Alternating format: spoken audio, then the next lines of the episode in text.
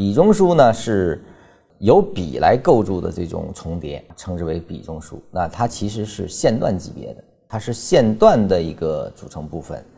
就是说，线段中枢我们才称为走势类型的中枢啊，走势的中枢。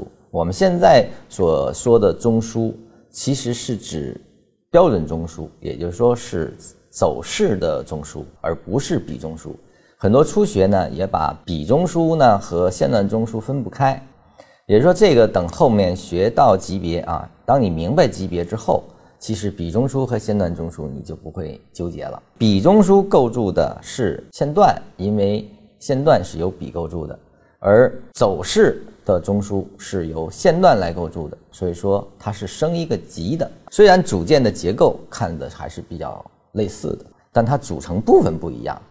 笔中枢它构成是笔笔的重叠，而这个走势类型的中枢它是由线段来构筑的，所以这是两点。级别上是完全不同的，这是比中枢，这个需要给大家进行的一个纠正。